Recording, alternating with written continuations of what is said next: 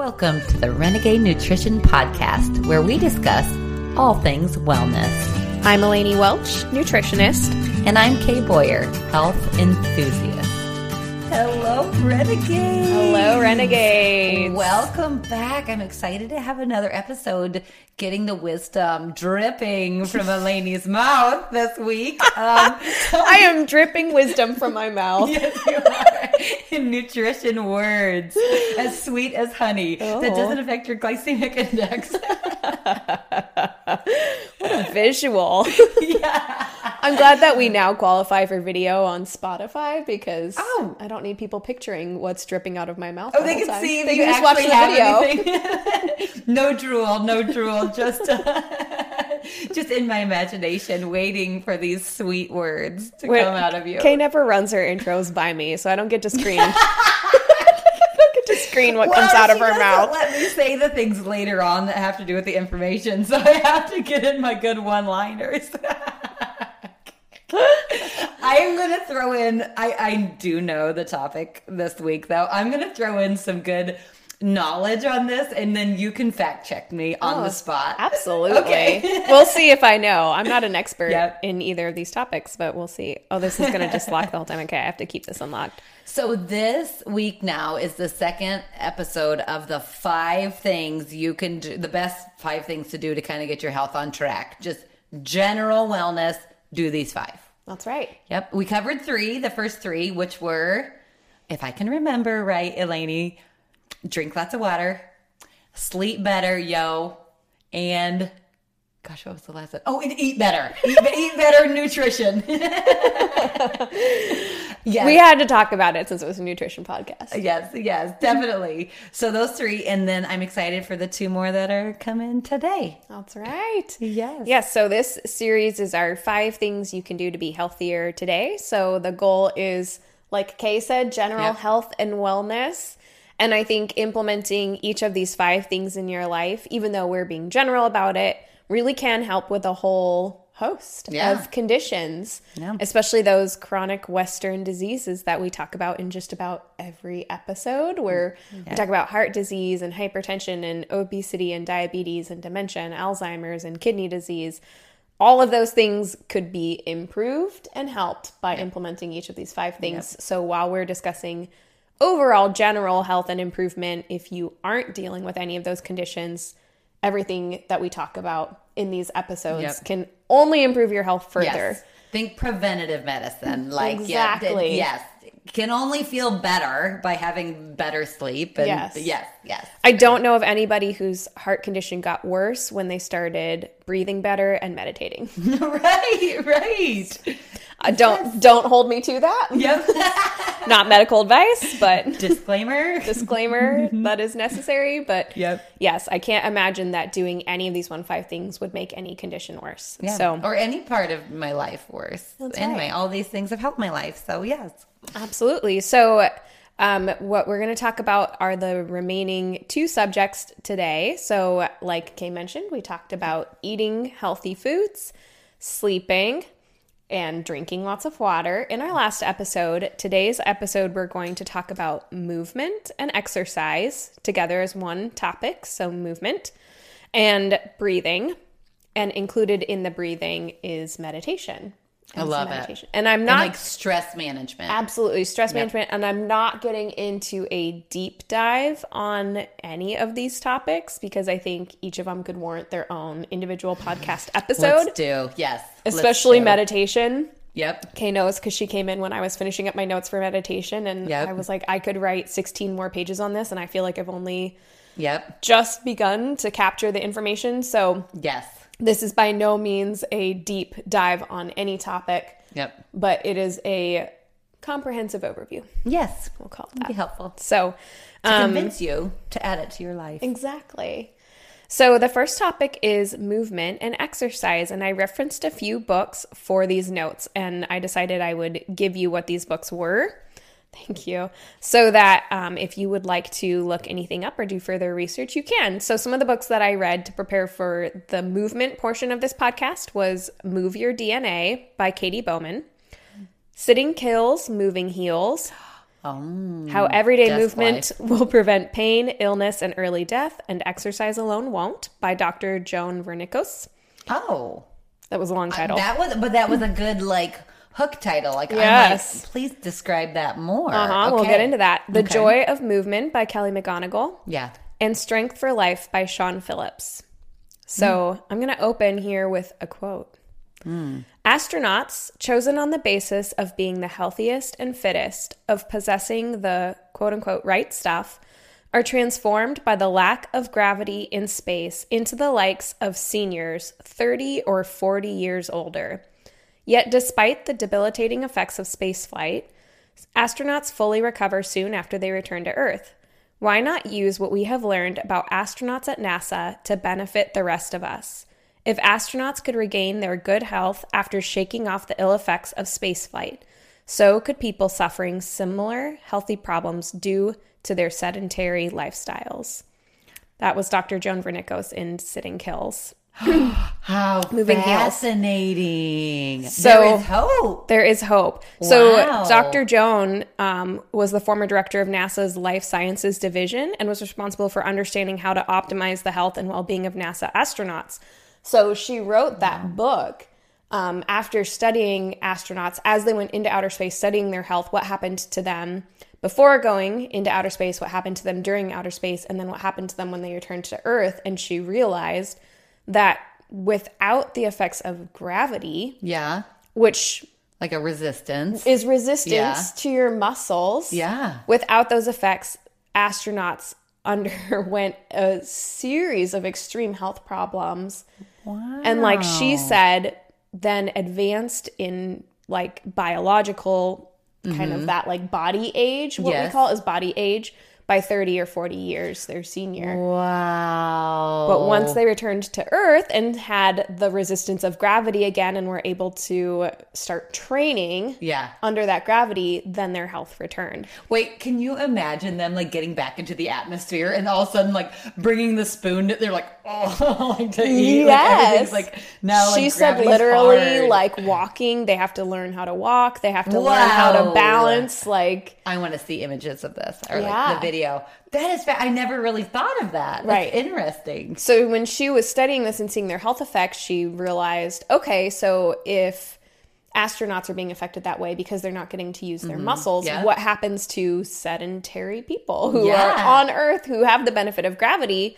But are not really utilizing it and not exercising. And that's what inspired her to write this book because she saw Modern way. how much health could be improved if you moved into an active lifestyle versus a sedentary lifestyle. Wow. Wow. Um, so in her book, Joan explains how a sedentary lifestyle is basically the equivalent to a gravity-free lifestyle that's experienced by astronauts in outer space, um, which is a movement-free environment, and and in a way they're moving, but they don't have Yeah. that tension and resistance Yeah. to their muscles. Yeah, and so a movement-free environment is just as debilitating as a gravity-free environment, um, but it just happens a lot faster in space. Obviously, when we have a day without moving here on Earth, we don't age 30 years. So it happens a lot faster in space. But um, it's interesting because when we sit all the time, which is what most of us Office work. do, Yep.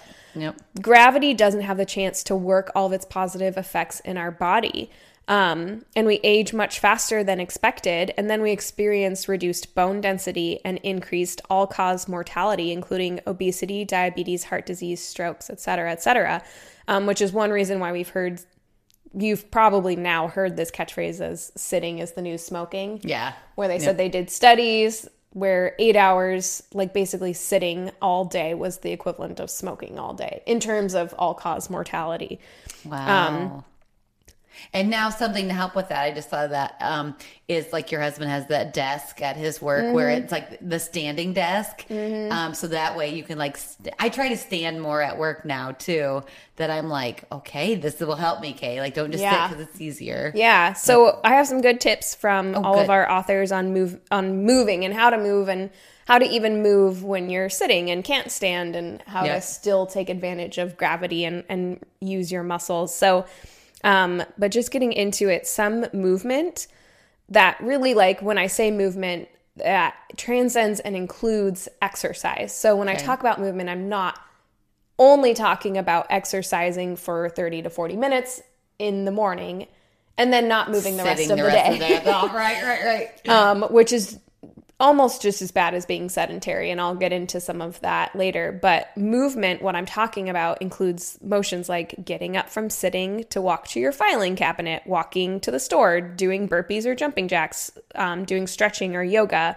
Squatting to pick something up off the floor, walking up the stairs, changing your posture while you're sitting, etc. So, exercise is always movement, but movement is not always exercise. So when I talk about the importance of moving, I'm not only talking about exercise, and I just wanted to bring that clarity sort at the that- beginning. like that idea of like if you get 10,000 steps a day, that's still like all day you moved around to do the dishes and the garden and the whatever Exactly. lifestyle that they used to have. They got 10,000 easy. Oh, just yeah. because all day they were just up and around where you're right. We're such kind of the American like lazy lifestyle of sitting. Yeah. And, yeah. Yeah. Yeah, I think I have um, information on this later in my notes, but Yeah. um, I, as if I remember correctly, our ancestors moved on average eight hours a day. Yeah. So they had eight hours of active time in a day. Yeah. And the average American today has 10 minutes. 10 active. minutes. 10 minutes of active time in a day. So our ancestors Oh. moved like 100 times more than we moved. Oh I'll, I'll read that fact later on. I think we'll come back to it. But yeah. Oh, that's like embarrassing. Yeah. Yeah. So, Gosh.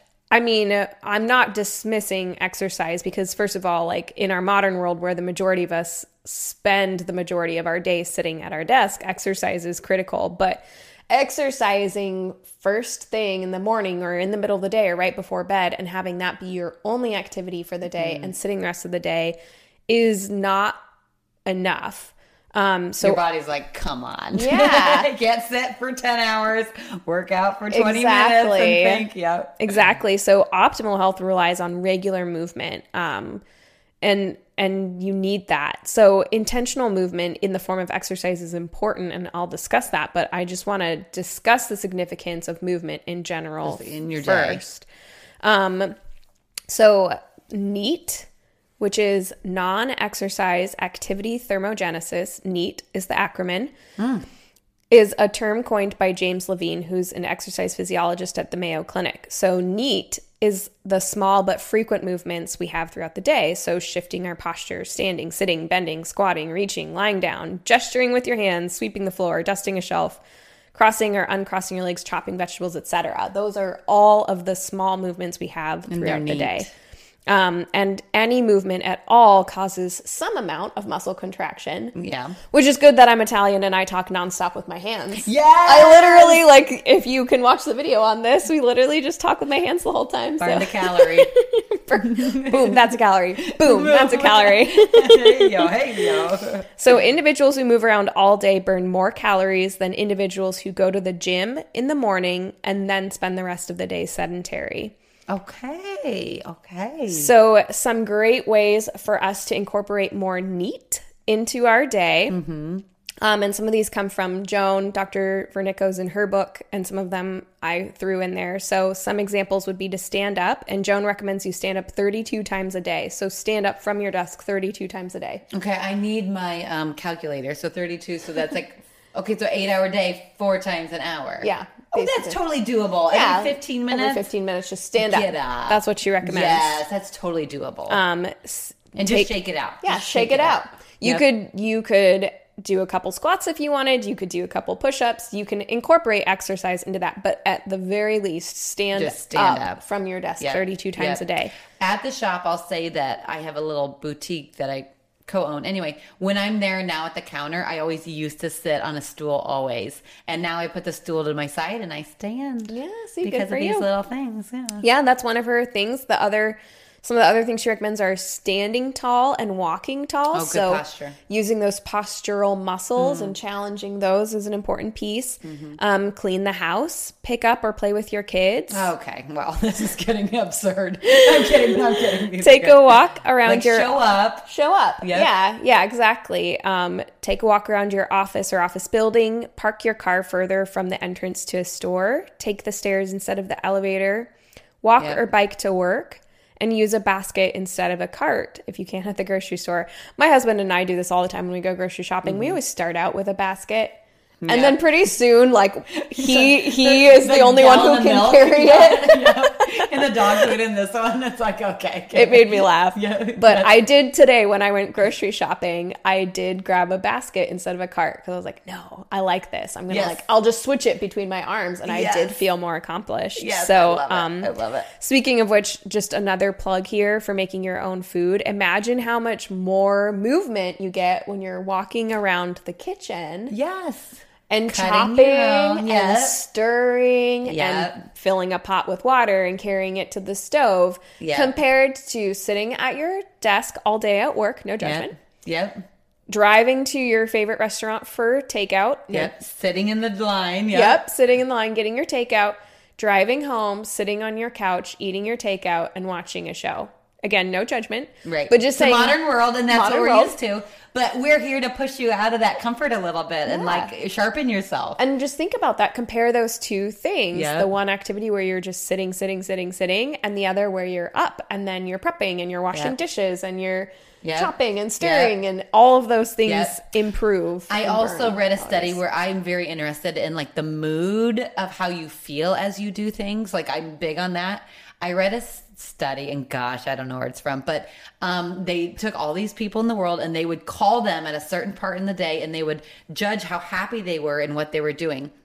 And they found the happiest people were in the middle of a small task. So even the people that were cleaning a toilet, literally at the moment, rated happier in their feelings than someone who was, you know, contemplating what their life was about or whatever. Hmm. So it's almost like our brains are wired with those small movements, with our direction on a task, by cooking dinner, by having that. Our brain is, our moods are wired to like that. I think it's just really interesting. interesting. It's all connected. Yeah. Like, yeah. And does that also relate to small tasks you can accomplish and feel a sense of accomplishment? Was that what it was? Or was Um, it more movement based? more oh it was more about task and in it Yeah, whether sure. the scale of it didn't matter or the accomplishment of it but just that your brain was in it and showing up and doing Yeah. so more about doing Yeah, doing. Yeah. But it makes sense, like you said, if you think about the fact that we were, that was what our ancestors did. Yeah.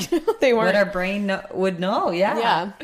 Yeah. They were just doing things. So here's here's the um I did find that little fact. So our bodies were designed to move and our ancestors moved about 8 hours a day, getting in up to 10 times more movement on a daily basis than we do today with our average 10 minutes of movement per day. wow Yeah. So that's it's pretty terrible. I've got all these like little stories for us today. I've got my I'm home with my kids during the summer, so I'm just gonna talk, talk, talk to adults right now. This is what I'm doing.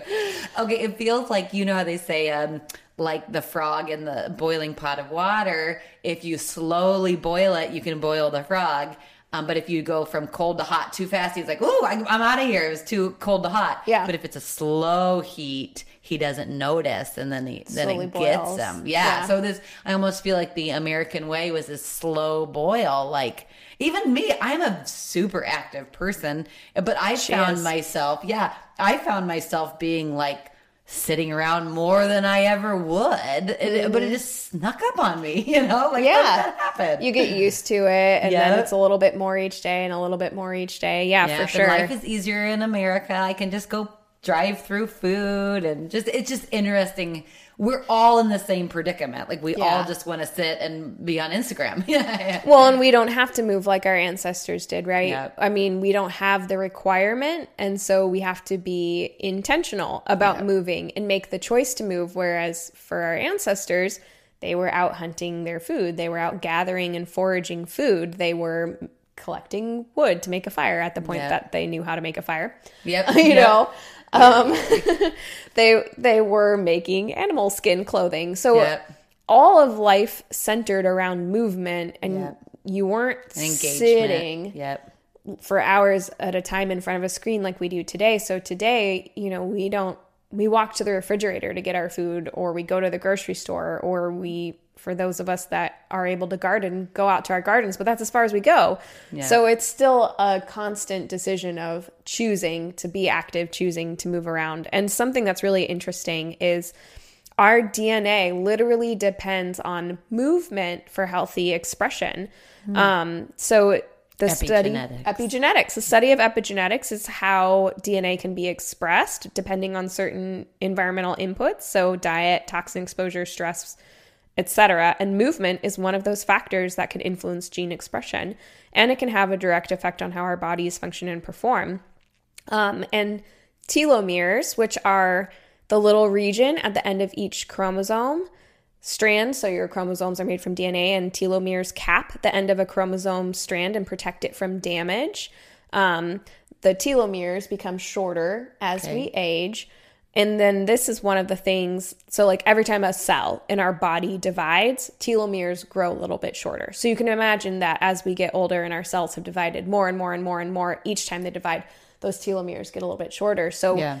this is actually something that a lot of scientists who are studying longevity study is the telomeres because hmm. the idea is if we can keep our telomeres longer, we can protect our chromosomes, our cells can divide more Mm, can live forever. and we can live longer. So, Yep. in the study of longevity and immortality, Yeah. telomeres are kind of a hot topic. Hmm, good to know. Um, and many people have studied how to keep our telomeres from shorter shortening for as long as possible, um, since we believe it is the key to living longer. And movement and exercise are one factor that help telomeres last longer. wow. Um, not too much exercise because they have shown that chronic Stress. overtraining mm. does actually shorten telomeres. Mm. And on the reverse side of it, not doing any exercise also shortens telomeres. So a mm. healthy amount of movement and Happy middle. exercise, there's Yep. a happy middle Yep. that helps our telomeres stay longer for longer so our cell- cells can keep dividing. Wow. For longer and we can live longer. Exactly. Middle. Yeah, and studies have shown that individuals who live a sedentary lifestyle have much shorter telomeres at a younger age than individuals who live an active lifestyle. Um, Wow. and additionally, of the trillions of cells in our body, nearly every single one of those trillions of cells has a receptor that senses your internal mechanical movement. So it is tied to your level of movement. So movement helps stimulate the feeding and waste removal process for all of our cells in our body. It gets our blood pumping so that we can get the necessary nutrients pumped to the cells. Yeah. And then also with that blood pumping, it flushes away toxins from our cells. So if we are sitting sedentary, just like if we are not drinking enough water, Yep. then our blood flow is not adequate and we are not adequately feeding and nourishing ourselves and we're not adequately removing waste. So you can imagine what an inflammatory condition that creates in our body when we're not moving enough. Mm-hmm. Um so let's see. So And that feels like energy kind of feeds itself. Like the more you move, the more you can kind of Yeah, keep going. And the, like the less you move, the less you want to keep going. Exactly. And that's feeds why itself. you don't want to just exercise in the morning or exercise right at right before bed at night and be sedentary the rest of the day because it's much better for that feeding and cleaning Yep. process for our cells if we have constant movement going from sitting to standing and bending over and squatting all of those movements help pump our blood and then cleanse the cells so exercising when you exercise that process is happening but once you stop exercise and your heart rate slows down and your respiration slows down, then that process stops. So that's where constant movement throughout the day is important for nourishing our cells. Um, so everything our bodies do require movement that's initiated by the muscle s- system. So digestion, immunity, reproduc- reproduction, all of these functions require us to move, obviously. Um, and the human body is structured to walk, not sit. So literally, we evolved to walk. And I think in one of the books I read now, I can't remember which one, but walking is the optimal form of movement is one of them because we were designed as bipedal beings. You know, we Yeah. were meant to walk. Yeah. We weren't Yeah. designed to sit. Otherwise, we would have all been born with With bigger little glute, hands on our butts. yeah, little hands on our butts. Visualize that. I was trying. To, I was gonna say bigger glutes, but I'm like, well, some people were born with bigger glutes. I was. I just am sit. not. I'm not personally one of them. God's like, and you get to sit. You can sit more. You do not get to sit. You were born with bony nubs in your butt that make it uncomfortable to sit for like, so long. Get up. you get up. You were not designed. I definitely was not designed to sit for long periods of time. I'll just say that.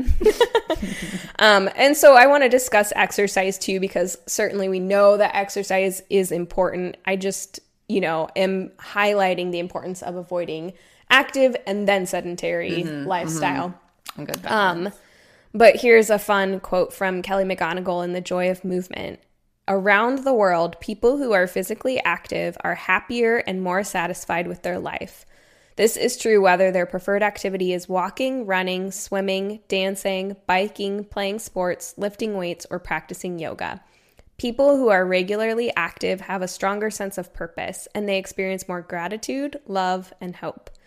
Yes. Oh my gosh, I feel that 100% in my own life. Like the days that I'm like, I'm just going to stay in and binge all five seasons of Yellowstone. Like, listen, that's a good day right there. But since I hadn't moved all day, then I'm a little depressed by the end. Yeah. But the days that, like today, I all day like weeded my garden and did my landscaping and got mulch and like we're carrying these huge bags and I like had 12,000 steps on my watch and all I did was make a cute mulch patch. I don't know, but like honestly, I have this innate sense of feeling good. Yeah, no, and you're not just imagining that.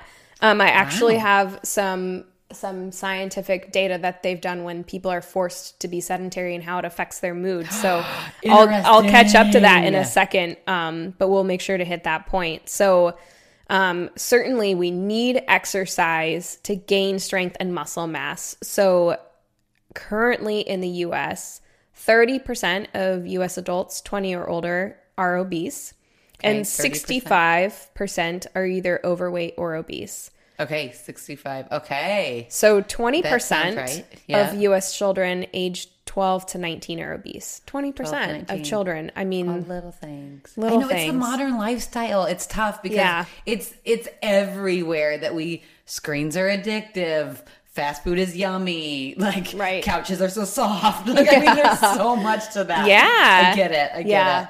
I Yep. liked this quote too from Shawn Phillips in his book Strength for Life. So, where health is no more than the absence of disease, strength is the presence of abundant energy, a capacity and reserve to be a force in your world.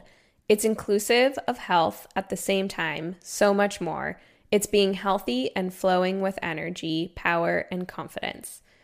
So, I Love it. I love that because Yep. exercise is what we need to build strength. Yes, build the energy muscle. Like, Exactly. yes. So Yep. movement is critical for that all of the body processes for the digestion, for reproduction, for Yep. um, immune health, for cleansing and feeding ourselves. That's what movement is critical for. But exercise is necessary to build muscle mass and Mm. to increase strength. yes, and muscle. What did I hear? Like muscle burns more calories than fat, Yeah, right? muscle burns more calories So than then fat. the more you work out, the more you get to eat, the more you get to eat, the more you get to enjoy your life. I mean, Right, like, you know, like, exactly. it's all good. Like, Yeah. do the hard thing, push yourself, and it kind of feeds itself in the goodness of it. Yeah, the and- richness of life. And connecting into that mood and emotional health, Kay, that you touched on, um, exercise has been shown in many, many studies to be better for relieving depression than a prescribed antidepressant. so they've literally compared it. exercise directly to Zoloft, which is a common antidepressant medication, Yeah. and have found that exercise is better for alleviating depression than Zoloft is. Um, Okay. And strength training specifically stimulates and balances our endorphins, neurotransmitters, and creates neurotrophic growth factors that your brain needs to thrive, which is why you feel good Mm-hmm. during and right after exercise. Yeah, I do feel good. Not good during it, but after. Like I feel good if I'm dominating, Yeah. I feel good Yes. during it. Yes. If I'm like at failure, sometimes it's a little bit. Yeah, the um, I do an Asana Rebel yoga app. If anyone does it, you you should. You love it. The my yoga girl in it, she goes as you're in the middle of this super hard something that you have to hold, some crane word. She's like, feel your strength, feel your power, and I'm just like. You're right. I do feel it. you know what I mean? It's like I feel powerful. Yes, I feel powerful. Yeah. Good. Um, and regular exercise promotes improved neuron health and flow of blood, oxygen, and nutrients to your brain. Hmm. It also improves mood, decreases anxiety, improves resilience to stress, and raises self esteem. So during Hmm. exercise, our muscles actually secrete hormones into our bloodstream that help our brain become more resilient to stress and recover from trauma. So these hormones are called myokines, myo meaning muscle, but scientists actually call them hope molecules. Which I love. Like love exercising that. literally releases hope molecules into your blood and makes you Mm. feel more resilient to stress and the world's problems and recover from any sort of trauma. You know I love that. Yeah. that. Um, exercise also reduces inflammation in the brain and helps alleviate worry and bonds and connect better with others. Oh. Um, and the subtitle of Kelly's book, I liked this, was Exercise Helps Us Find Happiness, Hope, Connection, and Courage. Yeah. So here's this what you said, Kay, reminded me of this study. So when adults are randomly assigned to reduce their daily step count, 88% become more depressed. Yeah, I feel that. Yeah. So within Yeah. one week of becoming more sedentary, they reported a 31% decline in overall life Just satisfaction. one week. One week. And that was just of reducing their daily step count. So not stopping it, not just, Just- sitting all day. Yeah. Just reducing their daily step count. 88% became more depressed. Wow. Now, did they flip it? The ones that were sedentary, did they add? I'm saying, can we like that statistic? Can we Yeah. say that you're that much more? You can. It does reverse once you bring in the exercise again. Like those things improve. good, good, Um, good, good, good, good. But they actually found the average steps per day that were associated with increased feelings of anxiety and depression. So when a daily step count is reduced to how they figured this out, I don't know.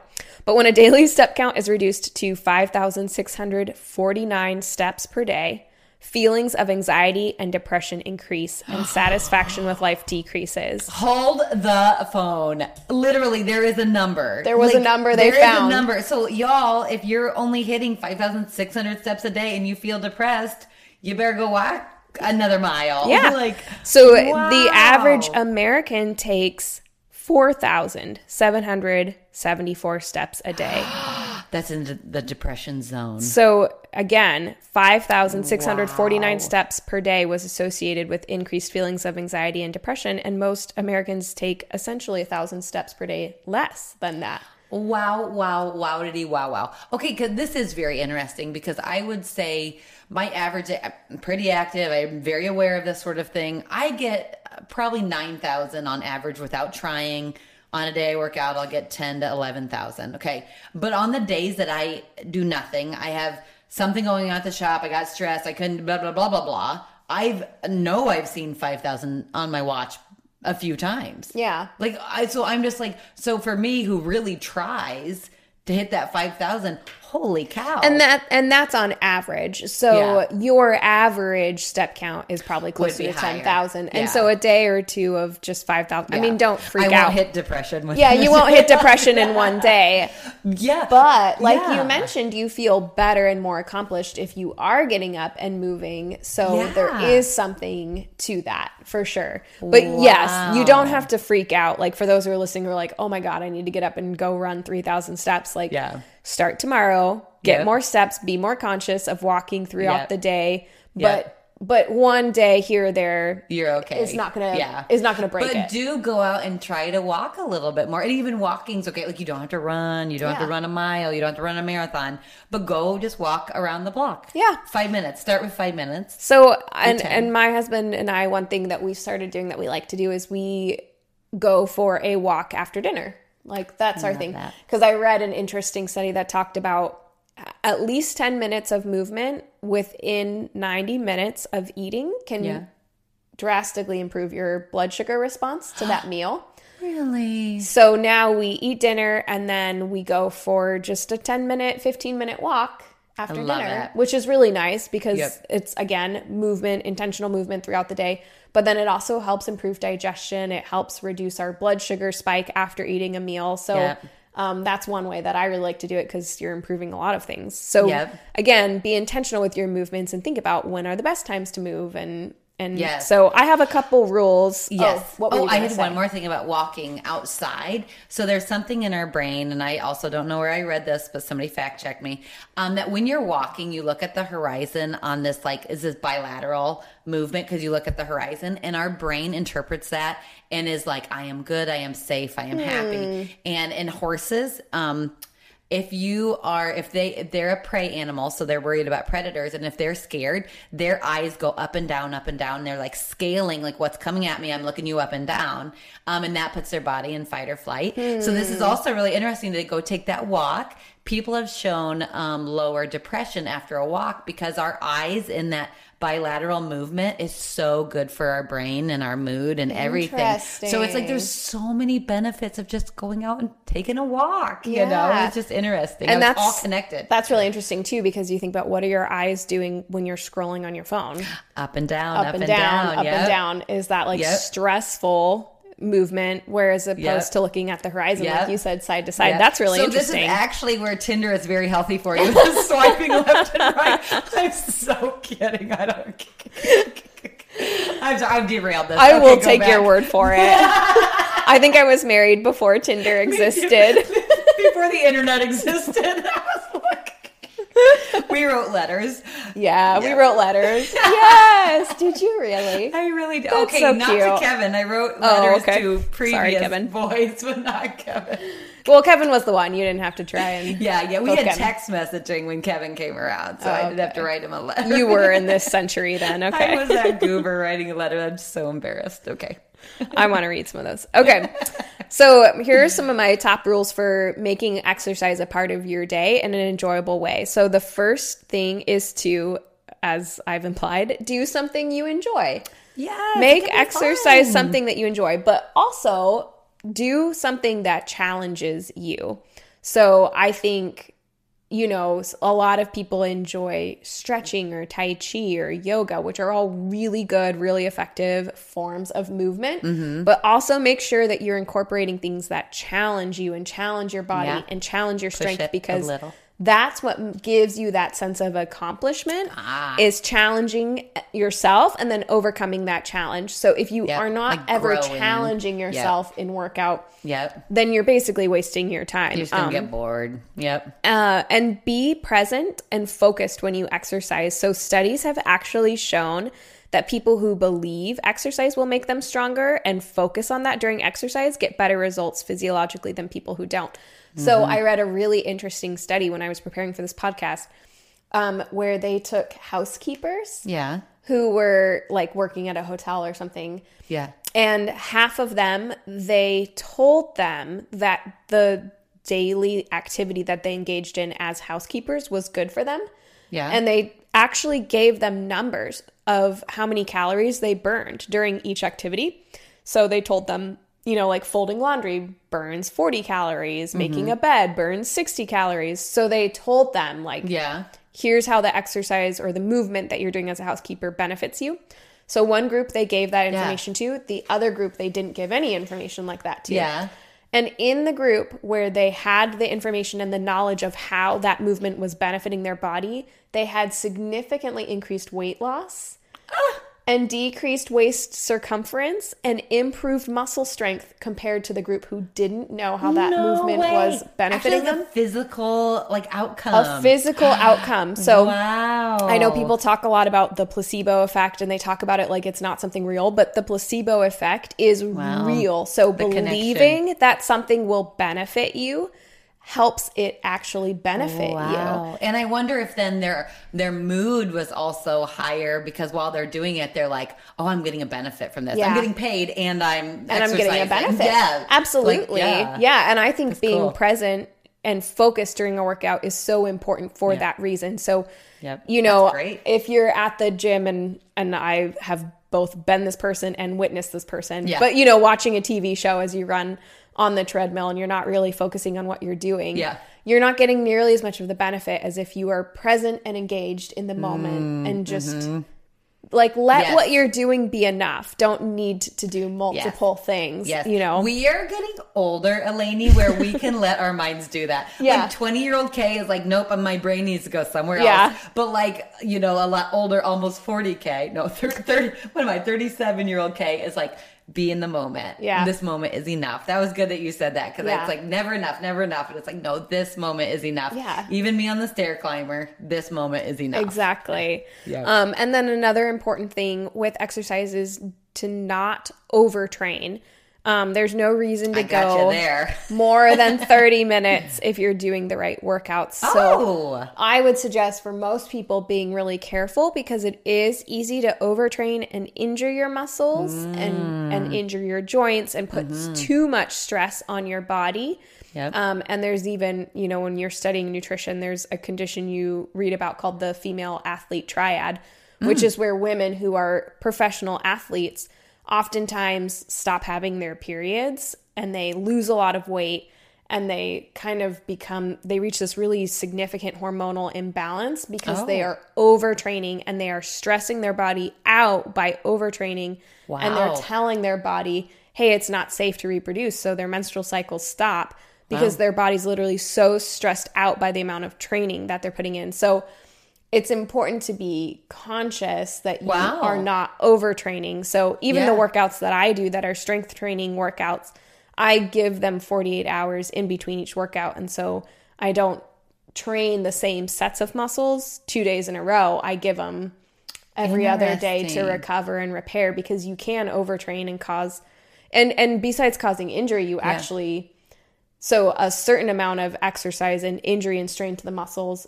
damages the muscles in a positive way that your body rebuilds them stronger. Yep. The same thing happens with our bones. So when we do impact exercises, we damage our bones just a little bit, but then because our bones are damaged, our body sends bone building cells to those bones and helps make them stronger. Wow. The same thing happens kind of that. with our muscles. Yeah. yeah. I did know muscle, but yeah, yeah, crazy. Yeah, that's why weight bearing exercises and walking and and some of those more impact exercises can benefit individuals who have osteoporosis because it and it can prevent osteoporosis, which is better to be in that place. But um, yeah, because it strengthens our bones. But the same thing happens with our muscles. So causing a little bit of injury to our muscles then allows our body to repair them and make them stronger. So mm-hmm. you do want to stress your muscles to a degree, but if you stress them too much, you're breaking down the muscle fibers mm. faster than you can build them up. Oh. So you can oh. actually kind of stop the muscle building process mm. or delay it or slow it more by overtraining like that than if you gave it 48 hours in between exercise. So work with your body there. Exactly. Yep. Yep. Um, I also recommend that everybody incorporate some cardio and some strength training every week. So anything that keeps your your um, like your blood moving and increases your heart rate will help trigger the hormonal and mood improvements that we've talked about. Um, but also doing something that is moderately difficult and sticking with it for 20 minutes can induce that runner's high, which I think is better called a persistence high. It doesn't necessarily have to do anything with running. It's the high you get from, again, like we talked about, doing something challenging and sticking with it. Yep. Um, and then enjoy exercising with others. Um, group exercise classes increase accountability and improve show up rate. Um, it helps bond strangers and build trust, and it empowers you and increases solidarity and hope. So, yeah, I think in the power of community, there's you know that Yeah. piece too. That's really important. Um, Yep. Yep. Which, by the way, just a quick fact because I wanted to circle back to our last podcast where we discussed the importance of hydration. Yeah. For an athlete, Okay. they did a study, and a 1% drop in hydration can reduce performance output by as much as 20%. I'm gonna drink to that. So drink you your say water. Hydrate. Um, we all that's our drinking game. That's we all have to game. drink I'll more drink I don't drink a lot, and I I'm working on doing better. Yeah, so for those of you who are athletes, there's that plug for hydration. And if you haven't listened to that episode yet, make sure you go back and listen Wow. to that. Um, so I liked this quote from Katy Bowman in her book, Move Your DNA. The paradox of our modern world is this not only do we do less physically than ever before, we almost never do nothing. Our bodies, deprived of movements, are inundated with subtle yet continuous physical stimulation from noise, light, data, etc. This constant stream of input is a twofold stressor, as not only is the frequency of certain environmentally induced loads extremely high, the types of input we are experiencing are unnatural. Um, so Yeah. here's a, an interesting piece of trivia from her, uh, Katy's Move Your DNA book. For our ancient ancestors, a sound that was 75 decibels could have signaled an approaching avalanche or earthquake. But now that is just the normal city street or TV commercial or radio playing or car honking or cell phone ringer. So these constant sounds never allow our body the chance to relax Oh, at that level, nah, wow. which is really interesting. So Yes. just back in the day, obviously there would have been other sounds too, but back in the day, loud sounds like that were typically We're, like, associated with alert. danger. Yep, yep. But our bodies still perceive them that way, and now we're just inundated with them all day, every day. So add that to the unnatural blue lights we have all day from our phone and tablet and computer screens. And the constant input of information from texts and phone calls. And it makes sense why chronic fatigue is such a plague Yeah. these days because we literally, like she said, we do less physically than ever before, but we also almost never do nothing. Mm. So even when you're just sitting, yep, you're doing something. You're on your phone, Yep. you're on your computer, you're checking your email, you're yep, scrolling on Tinder, yep, yeah. Surveying so the it's okay. horizon, surveying the horizon on Tinder. No, that's a nice looking horizon. That's a bad looking horizon. That's hilarious. I feel like this is a good segue, and I won't push you there until you need to, but into meditation. Mm-hmm. Yep. Absolutely, that'll be that'll be our next um Yep. our next topic for sure. The last thing I just wanted to cover with this movement and exercise is the importance of getting outside. Um Yes.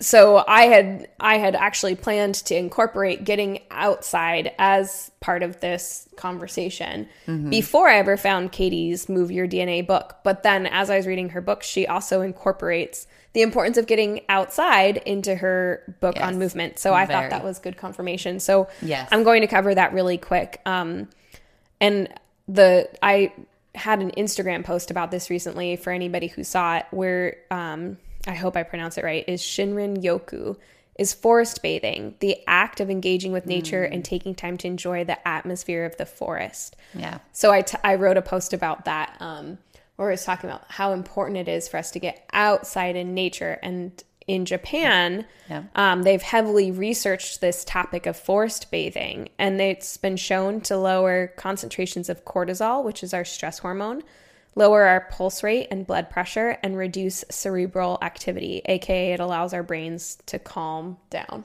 to slow down. Yep. Um, so when we're in nature, not only are we not moving, but we're removing ourselves from the constant stimulus of city noise and screens, which, as we've discussed, can be very stressful to our body to have that constant input of sound. Yes. Um, and interestingly, it turns out that plants put out a chemical substance called a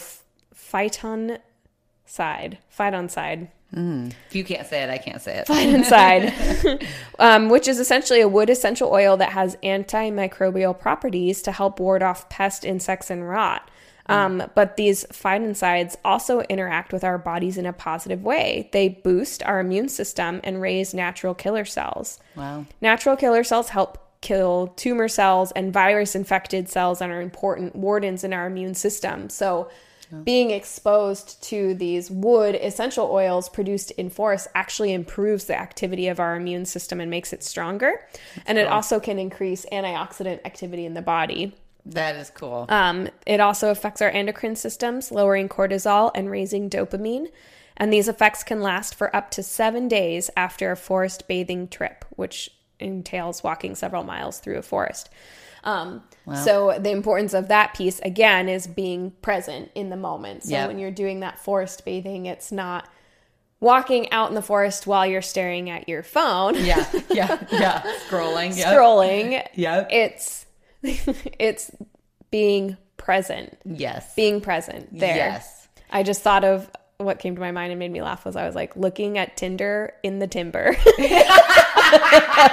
We've got our newest T-shirt. We got- you got Tinder in the timber. Don't do that. That is not a forest bath. yeah, don't do that. Don't do that. I and you talking about this, I'm just like, it's so interesting how simple simple happiness can be. Like, Yeah. just go walk in the woods, go pick your berries. I don't know. It, I, some part of me is like, I love the modern world. Like, heavens, you know, I'm having a good time at the movie theater. But a part of me is like, maybe my great, great, great, great, great, great, great, great grandma, you know, just was a simpler lady, just happy to be, you Yeah. know? I also think it's interesting how much now, because we're not living our natural lifestyle that we evolved to live, Yeah. we have to like intentionally go out into nature and study its effects on our body. Whereas that wouldn't have been a thing Duh. like hundreds of years ago when we lived in the forest. Yes, you know, you like- to. yes, yes. And then it also reminds me how I think it was was it Deanna who had who we interviewed Dina? Dina with how she said that going outside that bright light kicked on our hormones Yeah. to eat in the morning. Like it's all connected. When you're outside, then you get the vitamin D, then you get the sunlight on your eyes, which show you hormone to wake up. And then as the sun goes down, like it's all so Yeah, it affects your circadian rhythm. Yep, crazy. for sure. Yep.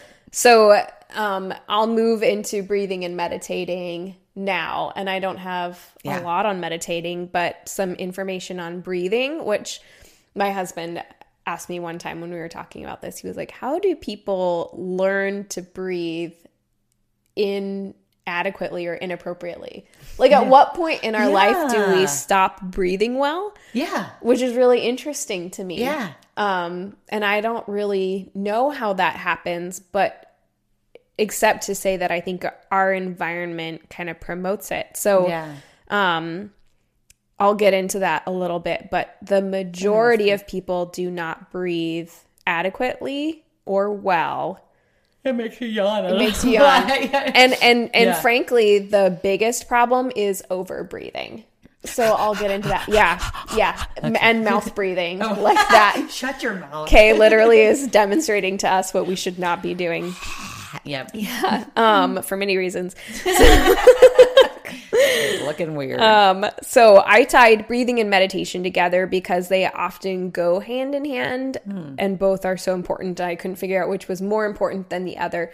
But breathing is going to be the overarching topic, and I will cover meditation within that. Um, And I support that. obviously, we all have to breathe all day, every day. And it's a really simple change you can make today for free that can very positively impact your physiology. So, some of the books I referenced for this topic were Close Your Mouth, Stop Asthma, Hay Fever, and Nasal Congestion by Patrick McKeown, The Power of Your Breath by Anders Olsson, Breath by James Nestor, and Stress Less, Accomplish More by Emily Fletcher. So, the first thing that I want to cover is the topic of overbreathing, which is something most of us do every minute of every day. So, overbreathing is the act of taking in a volume of air that's larger than what you require. So, Interesting that that's bad. yeah. Yep. I'll get into it. But the hmm. normal level of breathing is 10 to 12 breaths per minute. Each breath bringing in approximately 500 milliliters of air. You don't have to I measure have it. no idea where I'm at on this scale. yeah. idea. um, which is a, but essentially to bring in that amount of air, it's a short, calm, gentle breath in with a longer, silent, gentle breath out and a natural pause in between breaths. So the average person is more likely to breathe 15 to 20 breaths a minute compared to that 10 to 12. And they are typically longer inhales than exhales with no pause and are noisy, usually accompanied by frequent sighing or yawning. So the main culprit is breathing through your mouth and even during exercise and especially during sleep. So, um, mouth like to get into that why it matters breathing in through your mouth versus through your nose is that first of all the nose is a natural filter.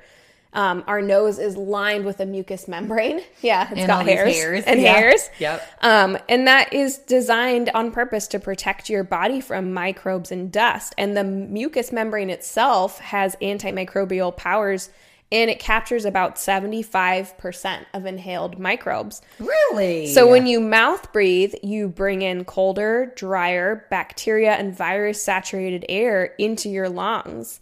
Wow. So, where the nose warms and moisturizes air and helps regulate air volume so you aren't overbreathing, the mouth is bringing in cold, dry, nasty air because you're not running it through that filtration system. wow. So, even for kids who have asthma and allergies, one of the most powerful things you can do is have them breathe through their nose instead of through their mouth, which can be a challenge if your nose is really stopped up.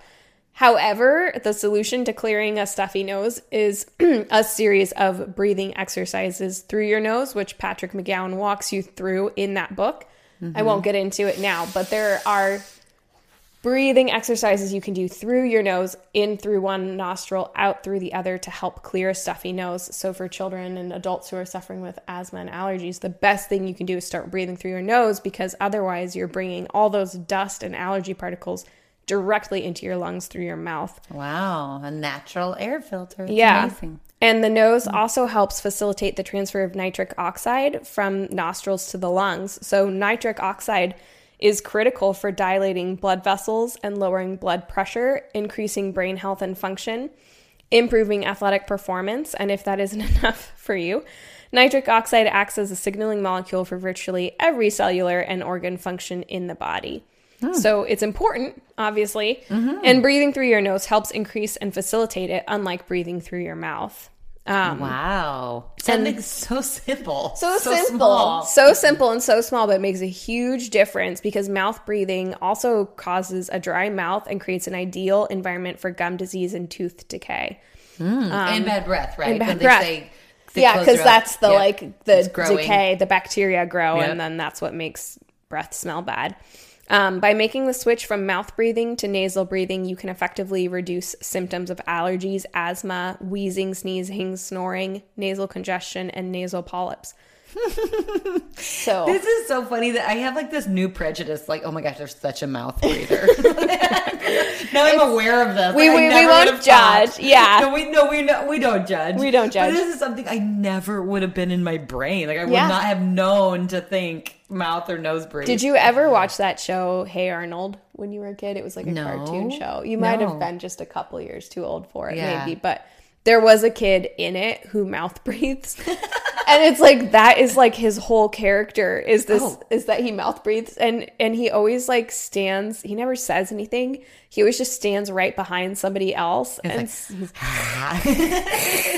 but think about it like when people are mouth breathing it's really distracting It is. You're right. You're kind of like, are you okay? Let's let's take care of let's something. adjust that yeah so yes. um definitely there are a lot of reasons some aesthetic and most physiologic to switch from mouth breathing to nose breathing um so the proper breath should be quiet slow relaxed and rhythmic breathing this way tells our nervous system that all is well and helps us calm down the fight or flight sympathetic part of our nervous system Yep. and switch into that rest and digest parasympathetic nervous system Yep. so just a few deep, and and when I say deep, I mean deep into the diaphragm, not a big breath.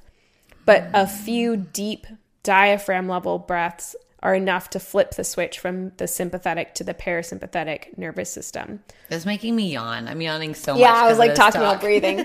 um, and mouth breathing indicates to our body that we are stressed or in peril, and this activates the sympathetic nervous system, which is the fight or flight nervous system. Yep. Um, and if you think about it, it makes sense because when you're bringing in a large volume of air, I mean, outside of exercise, when would you normally do that? So, back a- again, back in the days of our ancestors, Yep. if you were breathing heavy, it was probably because you were being chased by Yes, some sort yep, of a predator You're running for your life. or Yep. a tribe that was a, Yes. a competing Yes. tribe. And so that act of over breathing, just Yep. over breathing, not even hyperventilating, but simply over breathing, keeps our body Yep. in that fight or flight. cortisol, adrenaline, go, exactly. Go, go, yep. Yeah, because it thinks we're running from something. So it's powerful enough that a simple few calm, deep breaths in are enough to switch that system off. So I actually practice that every time I I mean, I try and think about my breath Yeah. multiple times throughout the day. Um, but I especially pay attention to it when I'm looking at screens because there's something called, oh gosh, what is it called? Technology apnea, where people actually stop breathing when they look Oh, you like hold your breath? yeah, you hold your breath. Oh. When they look at a screen or check an email, there's this like, it's an actual thing where you stop breathing, you hold your breath. So I'm very conscious all the time, you know, whenever I'm I'm looking at my phone that. or checking my like- email. Yeah. Like a frozen in time. Let me check it. You know, interesting. Mm-hmm. So being conscious of your breath can really make a big difference. And if you feel like you're thinking about breathing all the time, that's okay. Think about breathing and control Yeah. your breathing. You're just saving your brain from having to think about something else. yes, and you're in the present moment. And yeah. And um, I got a plug for a future podcast. Ready Yeah. for this, Lainey? So I got uh, my um, energy healer. Woo Mm-hmm. on a podcast docket for us. We've had some people contact us about wanting to talk to her, and um, so after I went to her one of her first um, sessions, she's like, "Okay, you need to start doing four count breathing." Mm-hmm. Which you've heard of this. Maybe you'll talk about this, but if you go in your nose four counts, Mm-hmm. hold it for four counts, out your nose four counts, hold it for four counts, Mm-hmm. repeat that forever well you know a couple minutes like you feel better and Mm-hmm. she told me that and i do it and i feel better so this is Yeah. this is legit Yeah, I think Yep. the common term for that is box breathing Box because it's like a yep. box. Yep. Yeah, so there's a lot of different breathing techniques, but the important thing is that it's calm and quiet. And oftentimes that your exhale is longer than your inhale or at least the same length as opposed to how we typically take big breaths in and short breaths out. Yep. Um, so again, mouth breathing indicates that we are stressed or in peril. Um, and when we are in that fight or flight mode that's activated by mouth breathing and over breathing, we battle issues with insomnia, indigestion, exhaustion, chronic fatigue, low immune health, and infertility, to name a few.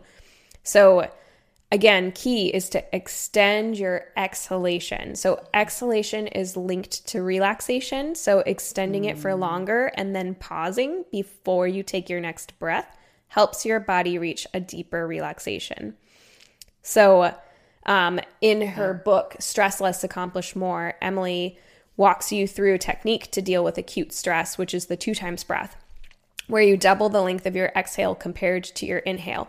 So if you breathe in for two counts, you breathe out for four counts. And then you can do this until you feel calm. Wow. So that's a way of dealing with an acute stress. Yep. So, telling your body we're body we're good yeah, we are safe here we in the good. moment exactly Yep. if you just had an argument with your spouse or your kids are driving you up a wall Yep. taking the opportunity to step away even if it's for just a few minutes and practice that two times breath. So in for two out for four until you can calm down. Yep. it's a good way to remind your body hey it's safe. Yep. We're okay. Yeah. we are in control. Life is stressful. We can't prevent the stress from happening but we can can- improve our body's response to it. Can handle this. That's right. Yep. Um, and then that takes us to the meditation, which again, I've linked with breathing because we often use meditation as a time to focus on our breath and calm our nervous system down. Yep. All this is like getting kind of back to that chi and that alignment Yeah. and just like de-stress, manage stress. Yeah. So again, that book, Stress Less, Accomplish More by Emily Fletcher. I could do an entire podcast on this topic, We and I'd rather have somebody who actually really knows what they're talking about with meditation. I practice it. I'm not an expert in it. I'd rather have somebody who's an expert in it talk Ooh, about it, but we'll I'll just someone. cover high level points. Yep. Um, but her meditation technique, Emily Fletcher's in that book, is my favorite because it's so simple. So there's no clear your mind mysticism to it. Okay. Um, I actually I really like the fact that Emily she puts in her book, um, the mind thinks involuntarily, just like the heart beats involuntarily. Mm, you're right. So you literally don't have control over whether your mind thinks. It's involuntary, just like you don't have control, well, Mm-hmm. to a degree, yeah. direct control over whether your heart beats. Yeah. Your Yeah. mind will think. So she really emphasizes mindfulness, meditation, and manifesting, which she calls the three M's. So mindfulness helps you deal with stress in the present, meditation gets rid of stress from the past Oh. and manifesting clarifies your dreams for the future. So Wow. when you follow her meditation technique, those are the things that you move through. Um, and obviously, I don't need to get into all the details of why it's important and how stressful life is, but we'll just suffice it to say that life today is more stressful than it's ever been. And we know that chronic stress leads to chronic disease, heart disease, Alzheimer's, dementia, cancer, um, even weight gain and obesity, because prolonged exposure to cortisol, which is the stress hormone, can lead to accumulation of fat in the abdomen. So, stress can literally make you gain weight. And as we know, being overweight is related to every single chronic disease there is.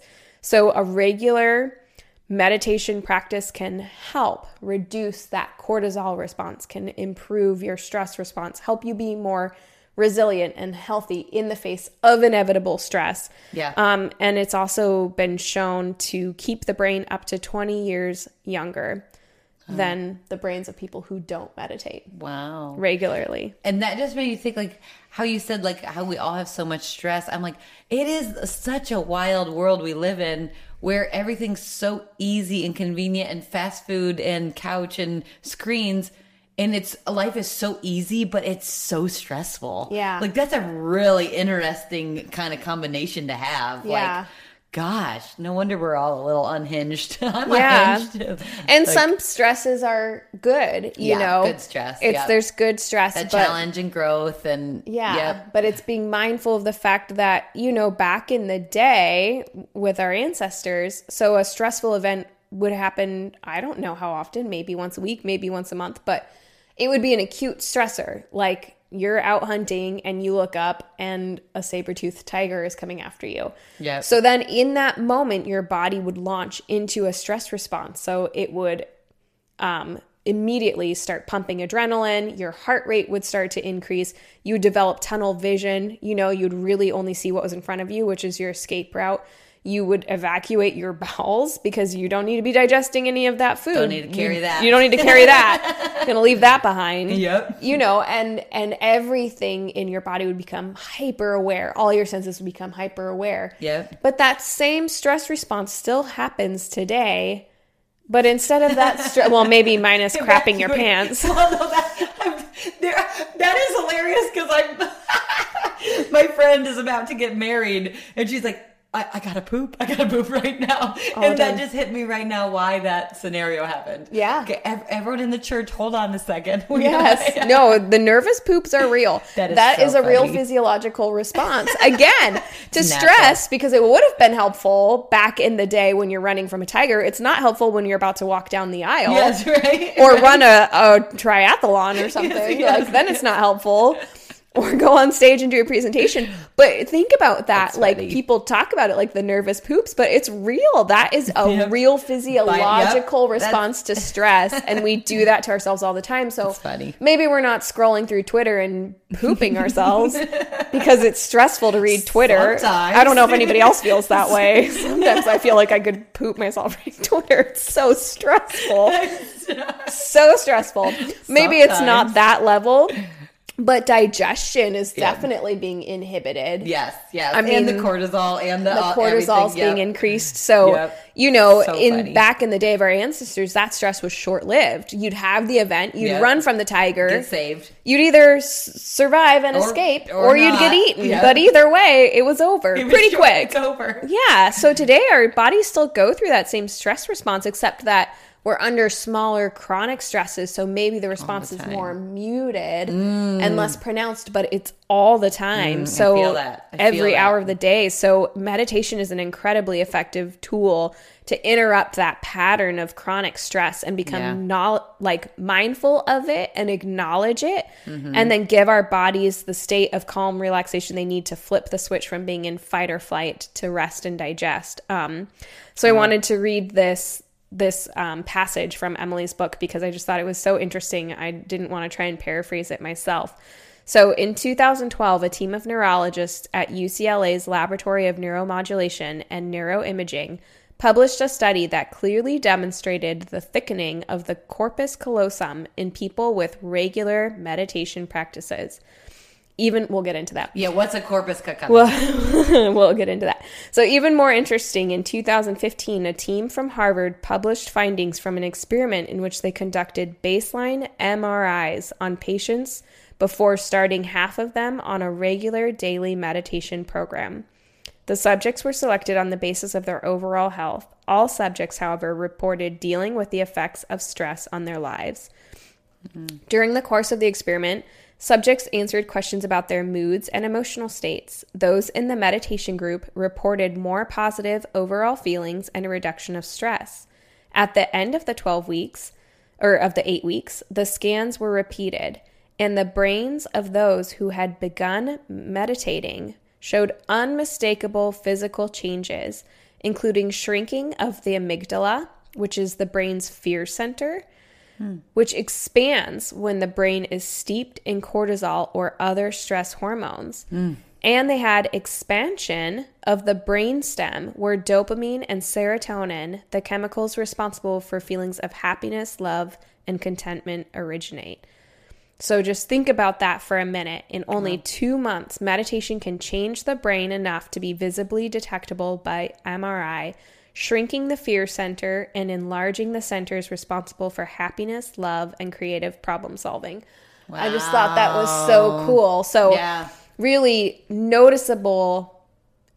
It's not simply, oh, do you feel better? Where it's this really kind of like Yeah. subjective yeah, right. thing where Right. people who are meditating, yeah, maybe they know they're supposed to feel better, so they report that they feel better. That's a type of bias that can emerge in Yeah. research. Right. But when you couple that with actual physiological changes, Brain they did graph, brain yep. scans. So Yep. it's not just that people perceived that they were happier and Yeah. less stressed out. They literally had the brains of happier, less stressed out people. That's that is fascinating. So I think that's a really powerful again. Yeah. Um it's a plug for meditation. And I, I do want to address a few things about meditation. The first being you can meditate no matter what your religion is. I think this is a really common Yes. thing I run into Yep. because I recommend meditation to my wellness patients. And this is a common thing I run into that I experienced myself of feeling like meditation was some somehow a substitute for prayer. And if I was meditating, then I, I wasn't praying or connecting with God. But in reality, Meditation is. it, it or- can be. I mean, yeah. it doesn't have to be separate Right. from prayer. It's just rather than praying where you are focusing on your problems, right? Oftentimes that's what you do when you pray. Yeah, fair. In meditation, Yep. you're focusing on an anchor. So you can connect with God Smart, smart. in meditation. And in fact, that's, you know, if you're a religious person, that's one of the things that I do in my meditation. So um, in her book, Emily Fletcher suggests the anchor, using the anchor, um, which so smart. an anchor is a, a phrase or word you repeat and it anchors you. So um, she suggests using the word one, like O N E, one, um, as your anchor. And I use that as my anchor, but I imagine when I say the word one in my head, I imagine that I am one Yeah. with God and Christ and the Holy Spirit. That's Yes. how I kind of picture it. And I Yes. feel incredibly connected Yes. But I'm not focusing and praying, and that's different. I set aside different time for that. But my meditation time is allowing myself to think the things I need to think, and then Yep. I imagine that I'm as they come to my mind rather than shoving them down or like trying to not think them at all. Yeah. I let them come into my mind and then I pick them up and I hand them over to God. So everything that Like comes this, like, up in letting my mind, like this, like letting go. exactly. Like doing the full feeling and thought process of it. Yeah, It's interesting. I really like the grounding of the anchoring, like feeling. Yeah. Instead of I talked to a girl the other day and I go, "Well, you could do some time to meditate." And she goes, "Oh no, no, I don't get quiet with myself, or then I have to go and my crazy mind takes over." And I was like, "Wait, I think that's when you're supposed to meditate more Yeah. and kind of take that moment and." And not not a moment of don't let the crazy take over, but like look at the crazy. Yeah. What's going on crazy? And then what's those grounding concepts of Yeah. what can kind of push you through that to be like, wait, actually, right here, right now, I'm okay. I am safe right now. Yeah. I am, you know, there's love somewhere in the world, you know, and to think on that and to really get grounded is is really neat. I like that Yeah. anchor point. I'm going to Mm-hmm. use that. I yeah. yeah, I use for mine my way of grounding is a similar but a different way is that I focus on like light and like this connection with like light and God and it's all I don't for that anchors me for some reason. Yeah. It's the same, but what, yeah, anywhere to get there. Take some quiet Yeah. time. Just be you, be zen, be yeah. Like take the time to just be. Yeah, and for people who are healing from a specific condition, I often um, come up with anchors for them that are related to their body healing. So the power of thought, like that, that will definitely be its own podcast episode. Yes, we need that. So, But good. using that meditation, for example, to say, you know, my body is capable of healing, and Yes. just repeating that phrase. Yes, And Ah, again, the power. I've the got power. chills. And saying it, you know, if you want to include God, saying, God designed my body to heal. Yep. And focus on that. And so don't be turned off by the word meditation. Don't think that meditation is supplanting prayer or whatever. It's different. It's not prayer, but you can connect to God, to a higher power in your time of meditation. And I think it's all the more powerful for it. Yeah. Um, another important thing I think we need to note is that you cannot meditate your way out of chronic stress. You also need to deal with the stress.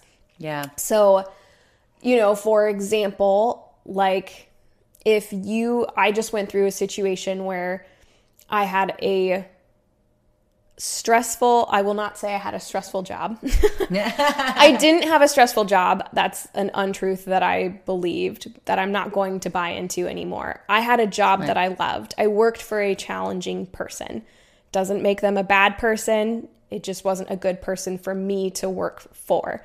And the challenging person, you know, because of the conflict that was arising in our relationship, I was stressed out all the time. And that's when I started meditating because I wanted a way to Yeah. like, ba- basically like sort it out. Or, yeah meditate my way out of that stress and so Yeah. i figured i can just keep going to work every day and continue being exposed to this stressful environment and just meditate my way out of it and be fine but eventually you have to deal Yes. the problem Yes. Yes. You have to resolve those. you have to resolve that Yes. so the it's like that. Yes. don't use meditation as a band-aid don't Oh, smart. You know what I mean? It's not a it's not a pharmaceutical, it's not a supplement. You can't eat a crappy diet and supplement your way out of it. Yep. You cannot have just like that, you can't a have stressful life a chronic stre- stressful life and Yep. meditate your way out of it. Yep. You have to deal Yes. with the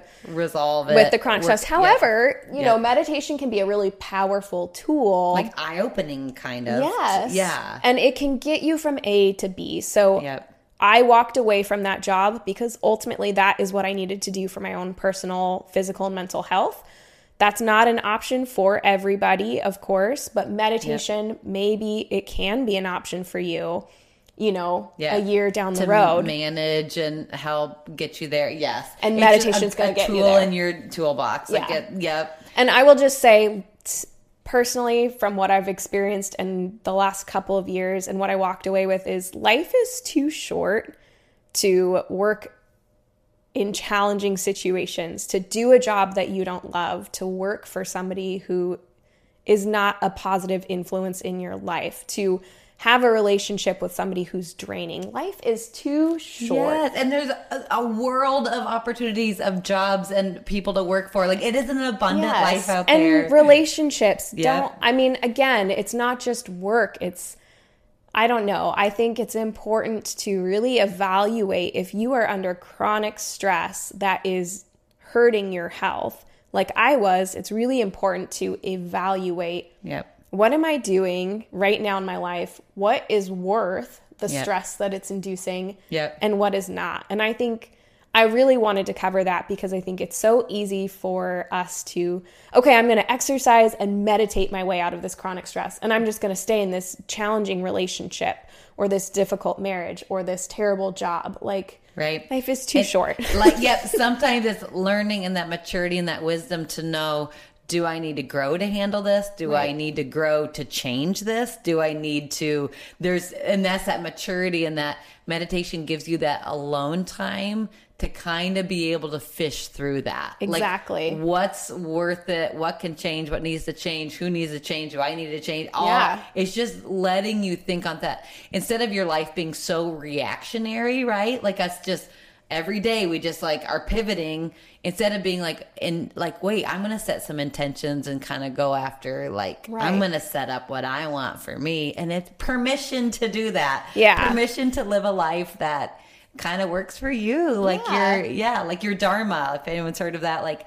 if your life is aligned in a way that helps the world and helps yourself like that's your highest um fulfillment sort of. So Yeah. yeah. Yeah and i'm not suggesting by any means that you walk away from you know the stressful job just because it's stressful. You walk away from and the, Elaine said so. the challenging relationship just because it's challenging. I'm not suggesting that at all but setting healthy boundaries Yep. evaluating what is it The why. that's stressing me out Yeah, and what's why missing? yeah what do I need? what do i need What and then growth do I need to do? Exactly. How can Yep. I grow? How can I Yep. improve? How can I change to make this situation better? And putting your all into that. Yep. And also communicating with people in your home environment, in your Yep. school environment, in your work environment, in your church environment. Yep. Communicating with them yep. like, hey, here's my boundaries. Here's what I need. Yep. I think, you know, I'm obviously not trying to get into life coaching. I just want to be very clear that you Yes. cannot just meditate your way out of a stressful life. It is a tool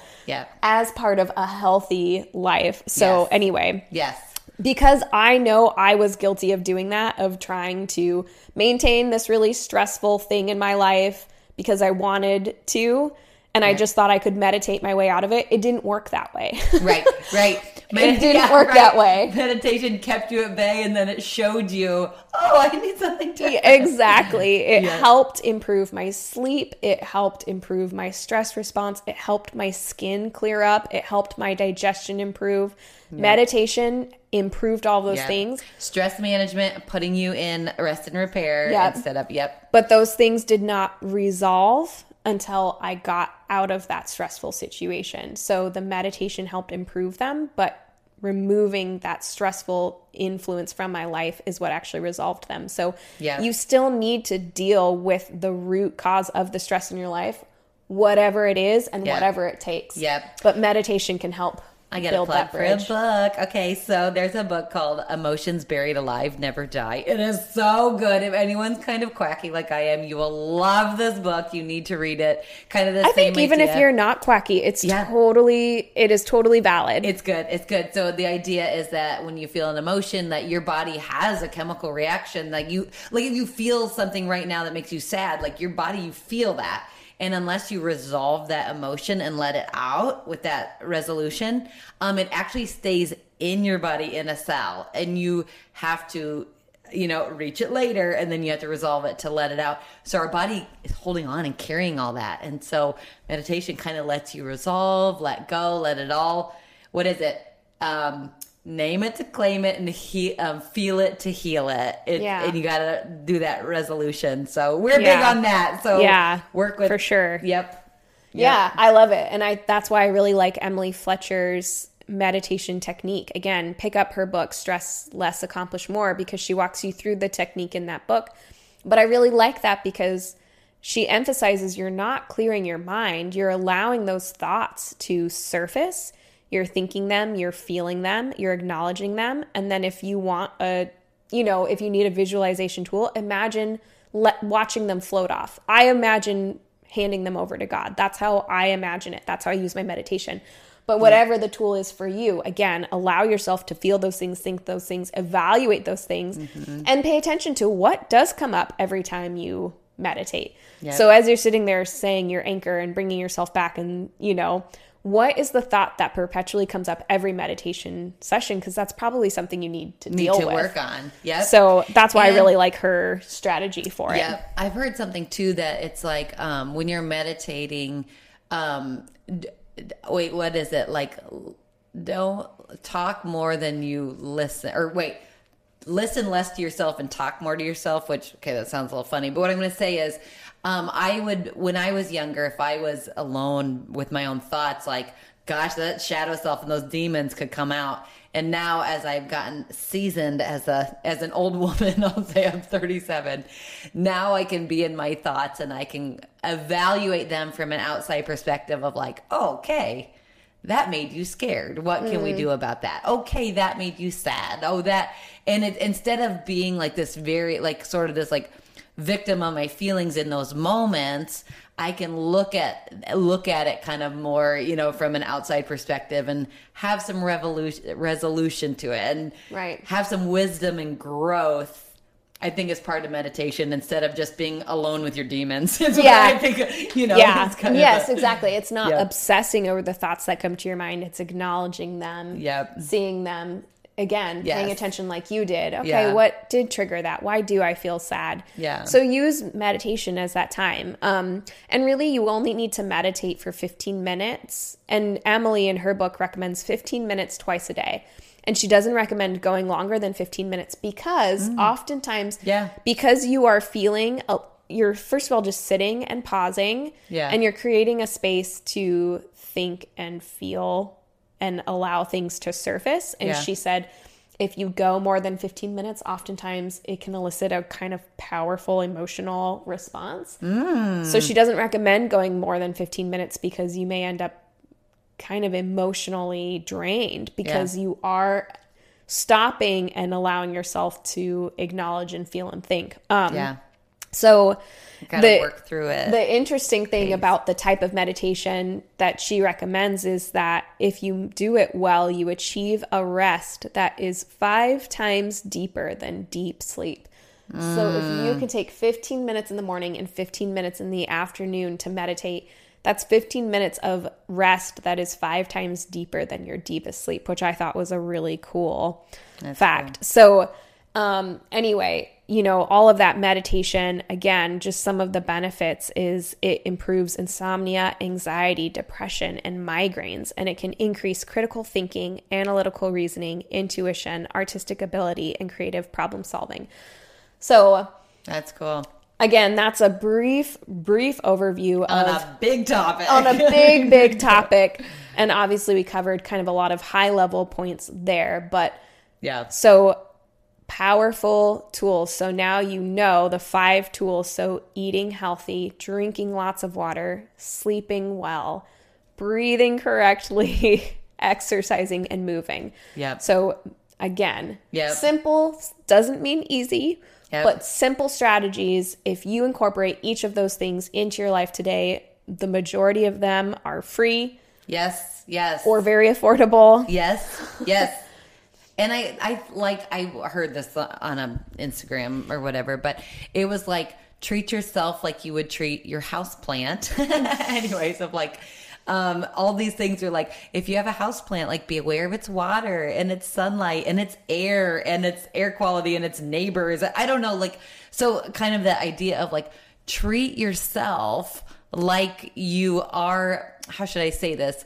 Um, a subject on earth. Like if you're just, you know, you were planted here on earth, like you need movement to be happy. And, you know, kind of check your list of like, oh, like this, a, a human's body needs these things to be happy for whatever reason, you know, this universe decided that. Um, and how can I get myself these things? And if I'm unhappy, which of those things is missing? Is Yeah. it because I'm not eating well? Is it because I'm not sleeping well? Is it because I'm stressed out and I'm Yep. not handling that stress well? Is it because I'm not breathing well? Again, I think that's the the analogy of a houseplant is really a powerful one because people are conscious when a plant starts to look droopy. Yeah. Maybe it's not getting enough Yeah. sunlight. Maybe it's Yeah, not we getting don't blame enough. the plant. Like, Yeah. plant, you're not good enough. Right. We never say that. But we do that to ourselves. Yeah. Where with the house plant, we're like, oh, it probably needs more light. Okay, I'll move it into the light. Oh, it might need fertilizer. Okay, I'll give it the fuel it needs. Oh, it might need water. Okay, why can't we do that with ourselves Yes. instead of running out the door to cover that symptom up? You know, if your plant turns yellow and wilts, do you spray paint it green so that it still looks green and healthy? Band aid fix so we look good on No, the grill. you take care of what needs to be taken care of Yes. to improve the health of the plant. But I feel like when Yep. we we treat ourselves like the houseplant that we just spray paint Yes, green.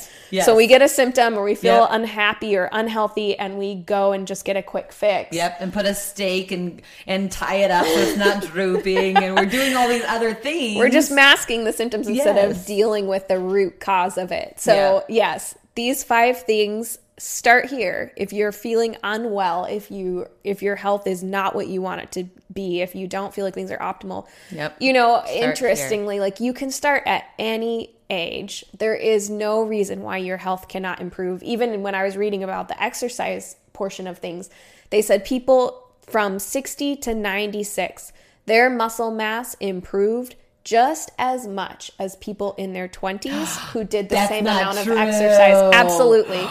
that is So, actually really fascinating. You can be in your Gives me 90s, hope. and if you start exercising, your muscle mass will improve just as much as, if a person in their 20s. when you're 20. Yeah. that's really interesting. It's just that you cannot handle, probably, most likely, And that's a- the that- same amount of exercise that you could in your 20s. So you probably aren't going to achieve results the same. But if you were doing the same exercises as somebody in their 20s, your muscle mass would improve as much as theirs does. So don't there's feel hope. limited by Yep. don't feel limited by where you're at right now. Just accept and love yourself with where you're at right now Yeah. and Start- start start from there. Start small. Start working on your breathing, start working on your sleep. Yeah, Start trying a little meditation. Start with 15 minutes once a day. See how you feel. yeah. Do what you can to improve your diet in little ways. Drink more water. It's really it's simple and it will make a huge difference, I promise. Yep. Well, thank you for all this knowledge, Elanie. I am gonna go home and dr- drink my water and go to sleep early and all the things. Meditate and fall asleep. meditate and do all the boring old things that happy old people do. That's right. We are happy old people. yes, we are. Yes, we are. All right. Well, thanks for listening, Renegades, and we'll see you again for our next episode. Yeah, go be renegades. Go be renegades. Thank you for listening to the Renegade Nutrition Podcast. Please keep in mind that this podcast is an educational service that provides general health information. The content on this podcast is not a substitute for direct, personal, professional medical care and diagnosis. You should always talk to your doctor before making a dietary or lifestyle change. Go be renegades! Be renegades.